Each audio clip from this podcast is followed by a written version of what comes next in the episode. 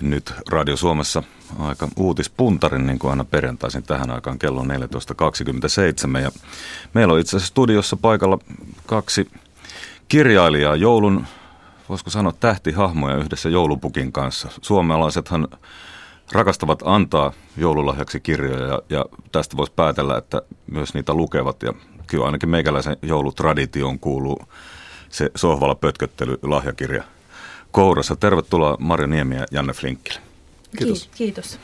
Niin, Marjo, sinä olet helsinkiläinen kirjailija, näytelmäkirjailija, dramaturgi, tuoreen romaani Ihmissyöjen ystävyys. Siitä sanotaan, että se on hurja ja suora tutkielma kateudesta, hyvän tekemisen mahdottomuudesta, ihmisen minästä, muistista, kirjoittamisesta ja ennen kaikkea meidän eurooppalaisten historiasta ja hyväosaisuudesta. Millä hinnalla olemme vaurautamme ansainneet ja kuka siitä on joutunut maksamaan. Mistä kirjoittajana tiedät, että onko nyt syntymässä sitten näytelmä vai romaani, kun tekstiä alkaa jotenkin puskea? Hmm, tuota, yleensä mä sillä lailla niin päätän, että tekstiä nyt ei sillä lailla ehkä ala puskea välttämättä, että alkaa aiheita puskea ja sitten sitä miettiä, että miten ne parhaiten saisi sais tuota esille. Ja sitten toinen asia on tietysti se, että – et niin kuin liittyen ihan niin kuin elämään, että, että missä ympäristössä haluaa tehdä työtään tai mille niin kuin välineelle. Ja tämä liittyy myös sitten ihan konkreettisiin logistisiin asioihin. Niin, että miten se aja, aja sitten jakaa? Niin. Eri töiden välillä. No, miten kirjailijana, oletko tyytyväinen tämän uuden romaanin vastaanotto? Ainakin täällä yleisessä kirjallisuustoimittaja Seppo Puttunen on tuntunut tykkäävän kovasti. Joo, olen kyllä ollut iloinen ja, ja myös siitä, että, että se on niin kuin herättänyt tosi hauskojakin tunnereaktioita. Siis tavallaan, niin kuin, tavallaan sillä lailla, niin kuin, siis melkein kaikki on ollut kauhean positiivista. Ihmisten tulee suoraan kertomaan yleensä aina positiivista, että hirveän harvoin kuulee, kuulee tota negatiivisia tai pettyneitä lukijakommentteja. Enemmänkin sitten hiljaisuutta, mutta nyt on tullut välillä semmoisia, että ihmiset on niin kuin tunnetiloissa ja se on aina hyvä merkki. No mitä sanot heille, jotka aattona paketista tuon ihmissyön ystävyyden avaa? Se on oikein mukava tapa viettää joulua. Voi vaikuttaa aika, aika massiiviselta ja, ja tota, aiheetkaan eivät ole ehkä niistä kaikista piirteimpiä, mutta toivon, että, että siinä oleva huumori välittyy myös ja sitten jollain lailla semmoinen, että se on jollain lailla vapauttavaa. No Janne, sinä olet helsingiläinen toimittaja, kirjailija, työskennellyt muun muassa Rumpan toimituspäällikkönä ylioppilaslehdessä ja kirjoittanut Helsingin Sanomiin nyt liitteensä iltasanomia ja niin edelleen. Ja tuosta rautaista rakastajan sanotaan, että se on nyrjähtäneestä huumorintajustaan ja kognitiivista ketteryydestään tunnetun Janne Flinkkilän sekä hurmaavan avoimen Erika Eiffelin yhteinen sukellus Erikan maailmaa ja vieläpä, että se on tämmöinen vallankumouksellinen puheenvuoro elämän ydinkysymyksistä. Ja se näyttää meille, että miten kuolemanvakavat teemat ja huono huumori lyö kättä ja avaa meille ymmärrystä, ymmärrystä vähemmistöjä kohtaan. Näinkö se menee? No siis kustannustoimittajan mielestä, että siellä on ollut Krista Sarasti terveisiä hyvää joulua. Tota, ilmeisen lennokas päivä silloin, kun takakansiteksti on kirjoitettu, mutta ehkä se jotain sellaista kertoo. Siis kyseessä on, ei nyt elämäkerta, mutta matka Erika Eiffel-nimisen naisen maailmaan. Joka Mistä se sen tyypin löysit? Onko se oikeasti olemassa? Joo, siis äh, kuulostaa ehkä tällaista vähän fiktiiviseltä 2000-luvun Elmolta tai jotain, mutta hän on siis sukunimisen mukaisesti naimisissa Eiffeltornin kanssa. Hän on objektiseksuaali ja animisti, eli uskoo, että meidän elottomiksi luokittelemilla esineillä on sielu ja kyky kommunikoida. Mutta siis mä olin ylioppilas, ylioppilas töissä, tein aiheeseen liittyvä artikkeli ja sitä kautta törmäsin Eiffelin nimeen eri puolilla internettiä ja sille tielle sitten jäin. Todellisuus voi olla siis mielikuvitusta ihmeellisempää. Öö, ennen kuin mennään viikon uutisaiheisiin, niin vähän taustaa. Miten ja mistä te uutisia seuraatte, Marjo? Tosi sillä rykäyksittäin, että välillä menee pitkiä aikoja, että en juuri ollenkaan tai hyvin pintapuolisesti. Katson yleensä kerran päivässä uutiset illalla televisiosta ja sitten luen uutisotsikoita internetistä ja luen Suomen Kuvalehden ihan kotiin tilattuna ja tota, sen tyyppistä, mutta tosi, tosi vaihtelevasti ja, ja usein hirveän myöhässä myös. Että kyllä mä niin kuin ihan päivä, päivä, joka päivä mä niin kuin tavallaan tiedän, että mitä on, on menossa, mutta mä en syventyy, mutta sitten mä otan semmoisia maraton-tyyppisiä vähän sukelluksia, että sitten mä vähän päivitän, mutta ei se myöskään niin vaarallista, jos se ei ole koko ajan niin, niin läsnä päivän aiheessa, että maailmassa ja elämässä on muutakin kiinnostavaa. Tärkeää. Mitäs Janne Flinkki? No siis aika perinteisesti jo luen iltapäivälehdet lounaalla ja seuraan Hesaria sun muita medioita ja tietysti sosiaalisen median kautta myös niin kuin uutisotsikoita, mutta siinä on se, minkä huomasin etenkin, kun mä vietin Berliinissä kahdeksan kuukautta kirjoittamassa tätä kirjaa ja silloin oli just tämä jytky kevät ja tota, sitten kun sitä seurasi niin kuin pelkästään Suomen tapahtumia niin kuin ikään kuin sosiaalisen median otsikoiden kautta, niin siinä jotenkin tajus sen, että miten se polarisoi niin jär, järjettää mustavalkoisiksi niin kuin asioita, että niin kuin kaikki kärjistetään niin kuin suuntaan tai toiseen. Että ne otsikot, mitä sinne tulee, on sellaisia, jotka herättää joko äärimmäisen positiivisia tai äärimmäisen negatiivisia tunteita ja sitten kerää niin kuin joukon kanssahuutajia siihen nokittelemaan, että kuka keksii sanoa kärkevimmät kommentit, niin se on tavallaan, se antaa maailmasta aika mustavalkoisen kuvan, jos pelkästään sosiaalista mediaa käyttää niin kuin uutiskanavana ikään kuin. Ruotsissa on nyt maaseudun tulevaisuus eilen uutisoi heidän suurimman ehkä some-hitin tällä hetkellä. Hevosten olemassaolon kieltävä Facebook-sivusto on noussut Ruotsissa eriskummalliseksi menestystarinaksi. Jo yli 220 000 tykkääjää haalinut Hestar Fins Inte-sivusto viestittää näkemystä siitä, että hevoset ovat vain mielikuvituksen tuotetta. Ja siellä on jopa käynyt niin, että maatalousministeri Eskil, Erlandssonin oli pakko ottaa virallisesti kantaa, että kyllä hei, hevosia on sittenkin olemassa. Tämä voisi olla aika tyypillinen ehkä tämmöinen someasia. Joo, mutta, mutta myös ehkä näen tuossa aika paljon positiivisia puolia, mitä, mitä somessa myös pystyy tekemään, että, että siellä myös pystyy ehkä, niin kuin, no miksei muuallakin, mutta tuolla lailla myös sen oman elämänpiirin ulkopuolella ravisuttelee jotain semmoista, että hei, että jokaisella on oma näkökulma maailmaan, se voi olla hyvin erilainen ja että uskotko kaiken, mitä luet tai näet, niin musta on aika hauska kepeä tapa suhtautua siihen niin paljon kuin hevosia rakastankin. Niin on hevosten kieltäminen ilmiönä ehkä mm. kuitenkin vähän harmittavampi kuin vaikka holokaustin kieltäminen. Mm. Tai tota, sitten tietysti tällainen, muistatko sellaisen kuin Flat Earth Society, joka niin on sitä mieltä vahvasti, että maapallo on litte ja ne käy kanssa aika villiä keskustelua verkosta tai perusteluisia, että mihin nyt maapallon reunat loppuu ja näin poispäin. Mutta siis ei tuossa muuta kuin kysymys siitä, että vaan päätetään, että asia on näin, niin sitten se on näin. Että toi tavallaan suomalaisessa keskusteluagendassa, vaikka Suomi on niin kuin maailman kolmanneksi kilpailukykyisin maa, niin sitten EK ja EVA on päättänyt, että asia ei ole näin. Tai että vaikka asia olisikin näin, niin ei sillä hirveästi henkseleitä paukuteta, koska silloin ei voida pitää niin kuin työntekijöitä löyhässä hirressä ja uskotella, että meillä menee nyt niin helvetin huonosti, että, tota, ellei, että tingi eduistanne, niin tässä ollaan turmion tiellä. No siitä me päästään itse asiassa viime aikojen ja tämänkin viikon pääpuheenaiheeseen Suomessa. Meillä on puhuttu paljon työstä ja työelämästä ja, ja tänäänkin kuultiin, että tämä telakkarahoitus on ollut iso asia, että tilaus saataisiin Suomeen ja puhuttiin siinäkin suomalaisesta työstä. Herättikö tämä telakka tuki teissä? Minkälaisia tunnelmia? Haluatko Janne vastata tähän? No siis sen verran, että on lähinnä mulla on työhuone tuossa Nosturissa Helsingissä ja tuijottelen siitä niin kuin kirjaimellisesti telakkaa niin kuin kaikki päivät tuota ikkunasta. Että kyllä se niin kuin aika silloin punavuorossa sitäkin, kun asun, niin aika surulliselta näytti aina, kun siinä ei mitään laivaa ollut rakenteella. Että kyllä se ihan konkreettisesti käy sääliksi duunareita, mutta tota, en tiedä, maailma muuttuu. EK ehdotti tuossa joku aika sitten työviikon pidentämistä kahdella tunnilla ja ihan äsken sitten Vattin ylijohtaja Juhana Vartiainen ikääntyneiden palkkojen alentamista. Ylipäänsä kaikki vaativat työurien pidentämistä. Millä mielellä tätä työura työkeskustelua olette viime aikoina seuranneet? Marjo.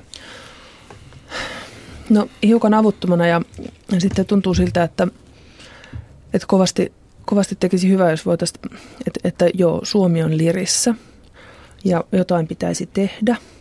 Ja olisi mukavaa, että niin voitaisiin listata erilaisia vaihtoehtoja, mitä voi tehdä muutakin kuin vaan tämmöistä, no tuntuu aika detaljimaiselta tuollaiset, että, että on pakko olla muitakin vaihtoehtoja. Ne vaihtoehdot pitäisi saattaa johonkin selkeään muotoon ihmisille ja kertoa niin kuin niiden, niiden tota vaihtoehdojen laatien, laatien motiiveista ja mitä, nä, mitä täällä mahdollisesti saavutetaan. Että siinä kaipaistaan semmoista perusteellista kokonaisnäkemystä. Tietysti joudutaan nopeasti reagoimaan kaikkeen, eikä ihmiset niin tunnu päättäjätkään tietävän, että mitä tulevaisuudessa hämöttää tai mihin ollaan menossa, mutta jotain tällaista ja ihan vain sen vuoksi, että saataisiin niin kuin jollain lailla osallistumaan meidät ihmiset näihin projekteihin, että ne ei tule vain ylhäältä päin lätkästyynä juttuna, joka herättää suomalaisissa ja varmaan yleensäkin ihmisissä vähän sitä vastustusta helposti ja jopa niin kuin semmoista herra vihaa herkästi.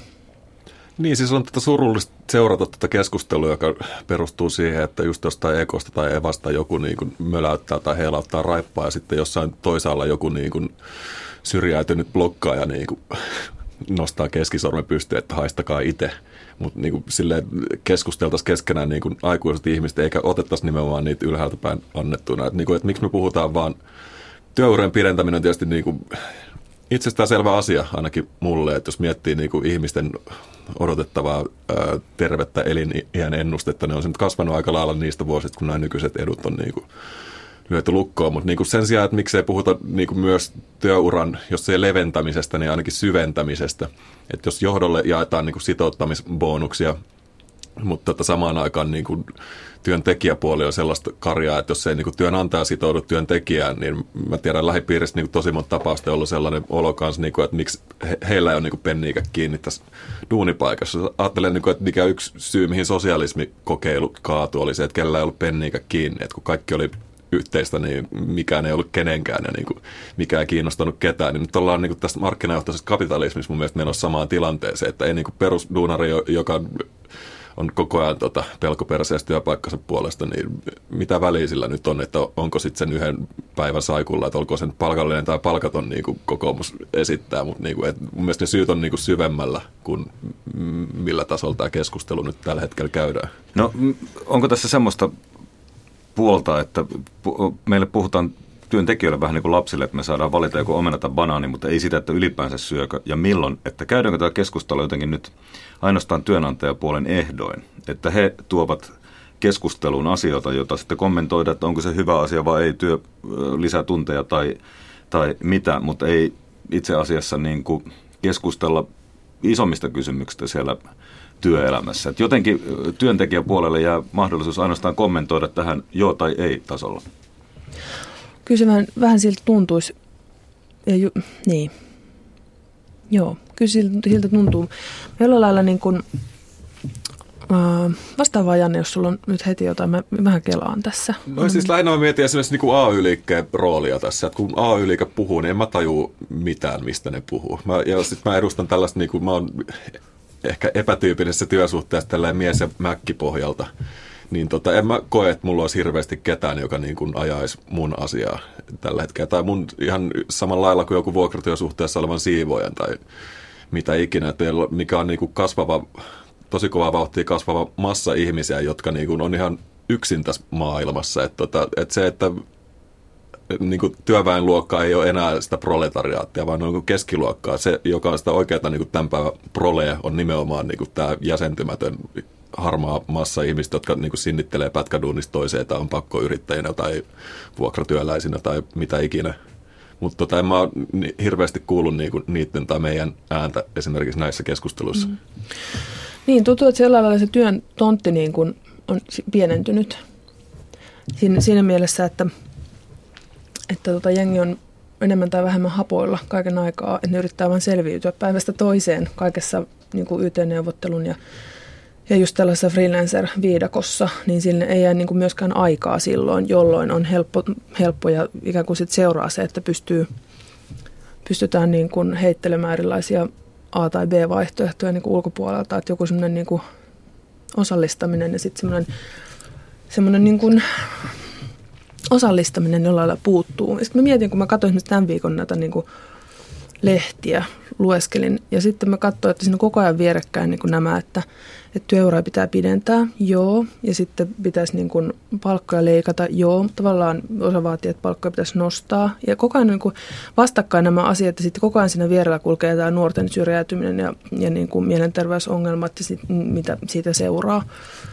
Että, että on niin kuin jengiä ihan kauheasti työttömänä ja sitten on niin kuin van, vanhempia niin kuin työntekijöitä, jotka on, on, on, voi, olla, voi olla he, hekin aika poikki, että voisiko tästä löytää jotain niin kuin ehkä ehkä niin kuin yhteistä asiaa, että, että jollain lailla esimerkiksi mihin on hävinnyt osa-aikatyö, niin kuin keskustelu. Tai että... Sitten taas kun puhutaan niin kuin työllistämisen helpottamisesta, niin sillä tarkoitetaan irtisanomisen helpottamista hyvin usein. Että tota se, sekin, ja tosta, mitä piti sanoa itse asiassa tältä päivältä esimerkkinä, kävi just tuossa mutsia tervehtimässä ennen joulunviettoa lähtemistä, niin hän on siis tehnyt, ollut 26 vuotta saman työnantajan palveluksessa, iso firma – ja olisi 62-vuotias jäisi eläkkeelle ensi toukokuussa, mun nyt tota, firmaan tuli YT nyt loppuvuodesta ja hänet irtisanottiin puolen vuoden irtisanomisajalla, eli hän saa tota, aika sellaisen niin kuin kusisen kädenpuristuksen, eli saa kenkää kuukautta ennen kuin on eläkkeelle.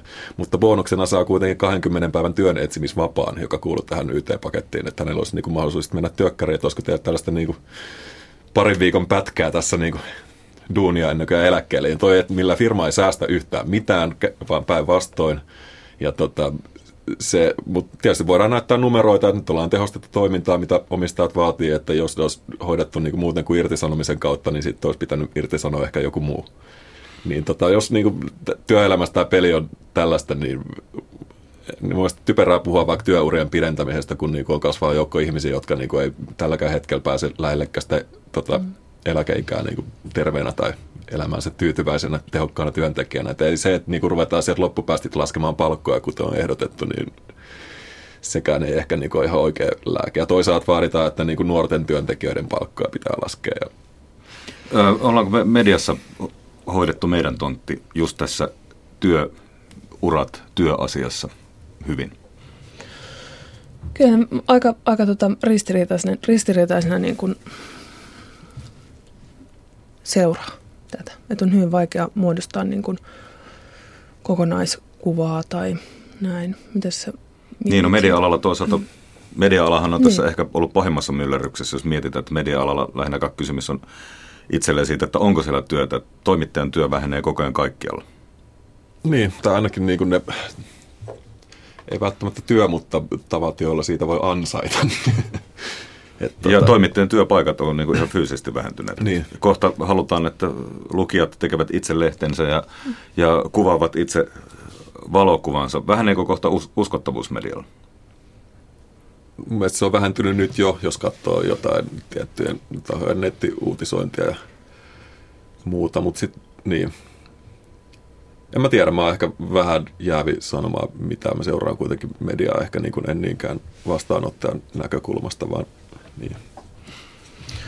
Tekisikö niin. meille hyvää etsiä uusia näkökulmia juuri tähän?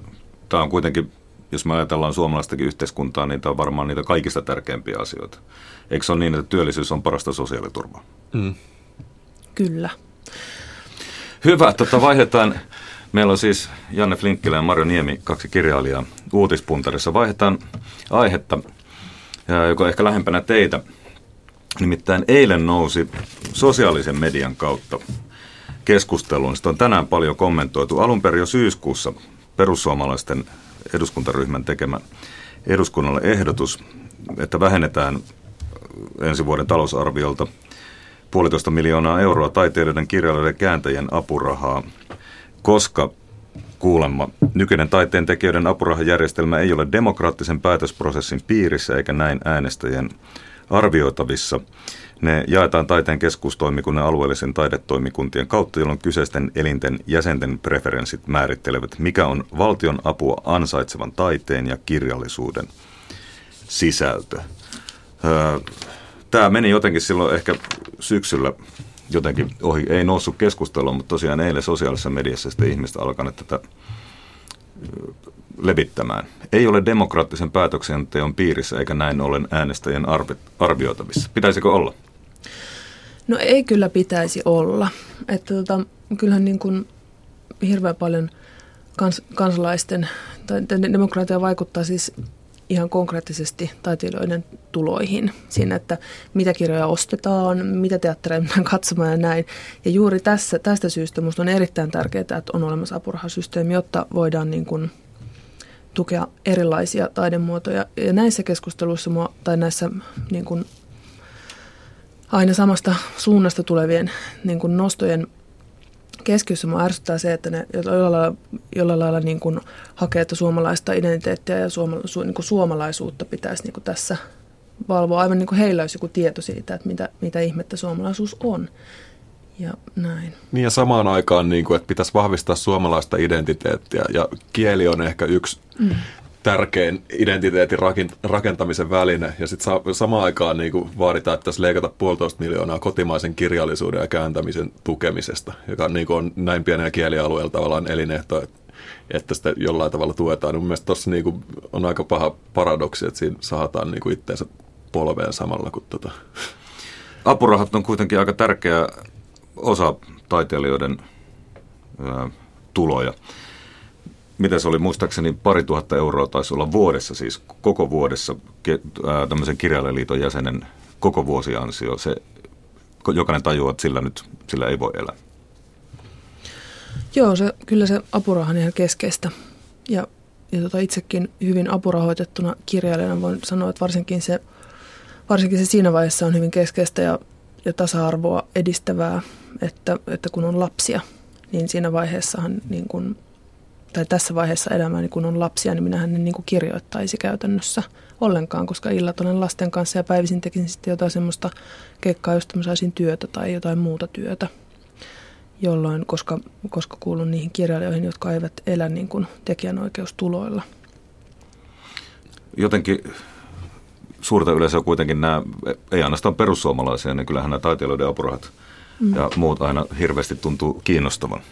Niin, mutta sitten siinäkin monesti menee puurot vellit sekaisin, että esimerkiksi mä sain pienen tuen, mutta kuitenkin Otavan kirjasäätiöiltä on niinku säätiörahaa, joka ei ole millään tavalla, niinku, sinne ei käydä veronmaksajan kukkarolle, mutta jotenkin kaikki apurahataiteilijat niputetaan niinku samanlaisiksi loisiksi monesti niinku yleisessä keskustelussa. Että tota, mutta joo, mutta onhan piti alun perin hän sen perussuomalaisten vaaliohjelma kulttuurikohdan Soinihan kuittasi jälkeenpäin, että se oli tietoinen provokaatio, jolla katsottiin, että kuka rääkäsee. Mutta tota, näköjään tätä niinku trollaamista harjoitetaan nyt sitten ihan tota, puhujapöntöstä käsin sille edustuksellisen demokratian keinoin. Et en mä tiedä, onko toi niinku oikea provosoinnin kanavasta kuitenkaan sen verran itse ainakin kunnioitan demokratiaa, mutta tota, ehkä tässä ollaan ihan vakaasti tällä asialla, että tämä puolitoista miljoonaa nyt on kansakunnan kysymys, jos sillä tuetaan mm. vääränlaisen aineksen levittämää niin, propagandaa. Niin, se on, ja, ja, ja tota, ne on, ne on siis kuitenkin aika, aika niin kuin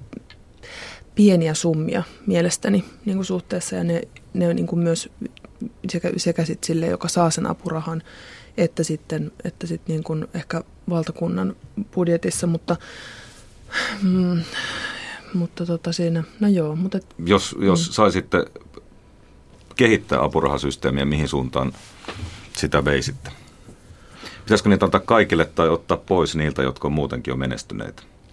Niin, sehän, sehän on apuraha. Et sen vuoksi, niin kun jos alkaisin hirveästi menestyä, menestyä tuota ja saada tuloja, tuloja tota, että pystyisin muuten elämään, niin mä en, en hakisi niitä. Et se ei ole niin kuin, että et tavallaan mun mielestä sillä pitäisi tasapainottaa niitä. Et, et, mutta tietysti kaikkihan voi hakea, ketkä kehtaavat. Mutta ehkä siinä on, että, että ne, ne ei ole niin kuin ikään kuin miele, mun mielestä ansioita niin kuin tehdystä työstä tai mitään tämmöisiä niin kuin palkintoja, vaan ne on elämiseen. Ja, ja suurin osa kirjailijoista siis elää tällä tuhannen viiden, 1400 euron tulolla kuukaudessa. Niin mä en tiedä, siis itse esikoiskirjailijana tuli hakemuksiin rustatessa vähän sellainen olo, että niin kuin Raamatussa sanotaan, että keillä on, heille annetaan. Niin, se, se, mm. sekin, että kun tavallaan, sä oot ilmeisesti sanonut useamman apurahaa putkeen, mutta se, että sit kun tavallaan kerran saa jalan oven väliin, niin sitten se raha alkaa niin kuin tulla eri tavalla kuin ehkä siinä vaiheessa, jossa sitä kuitenkin eniten tarvitsisi. Mutta tota, milläpä sitä nyt keltanokkana osoittaa tekevänsä tota, jotenkin merkittävää taidetta, jos se ei ole aiempia näyttöjä, että sekin... Tänään on 21. päivä joulukuuta. Se tarkoittaa sitä, että joulu on ovella ja tota, meillä täällä mediassa on varmasti ää, joulu ollut tarpeeksi esillä tässä juuri ennen ajan tasakin kuultiin tunnin verran jouluruokaohjeita. Minkälaista tunnelma, tai minkälaisia tunteita teissä herättää tämä joulu mediassa?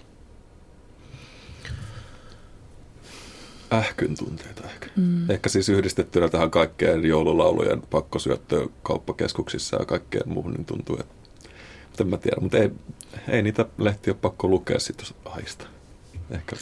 Joo, en mä, en, mä, en mä hirveästi seuraa sitä joulua niin kuin mediasta, että kyllä mä koitan se jollain lailla sisältäpäin niin kuin kaivella sen joulutunteen tai fiiliksen tai mitä se on. Ja, Ja mielelläni, mielelläni lähden, ja oikeastaan sun, lähtisin siis vaikka pois kaiken median niin kuin alueelta jouluksi. Mutta toisaalta, Voisi itse määritellä se joulu silloin. Niin, mutta aina voi sulkea lehdet ja kaikki röörit joka suuntaan. Ja Mutta toivottavasti ei saada ja... tällaisia niin kuin Vantaan perhesurman tyyppisiä niin. jouluuutisia enempää. Niin. Että sekin ehkä heijastelee nyt nämä tapaukset, mutta tässä on niitä tätä yleistä näköalattomuutta ja toivottomuuden ja lohduttomuuden tunnetta, mm. mistä tässä työelämäkeskustelussa äsken puhuttiin.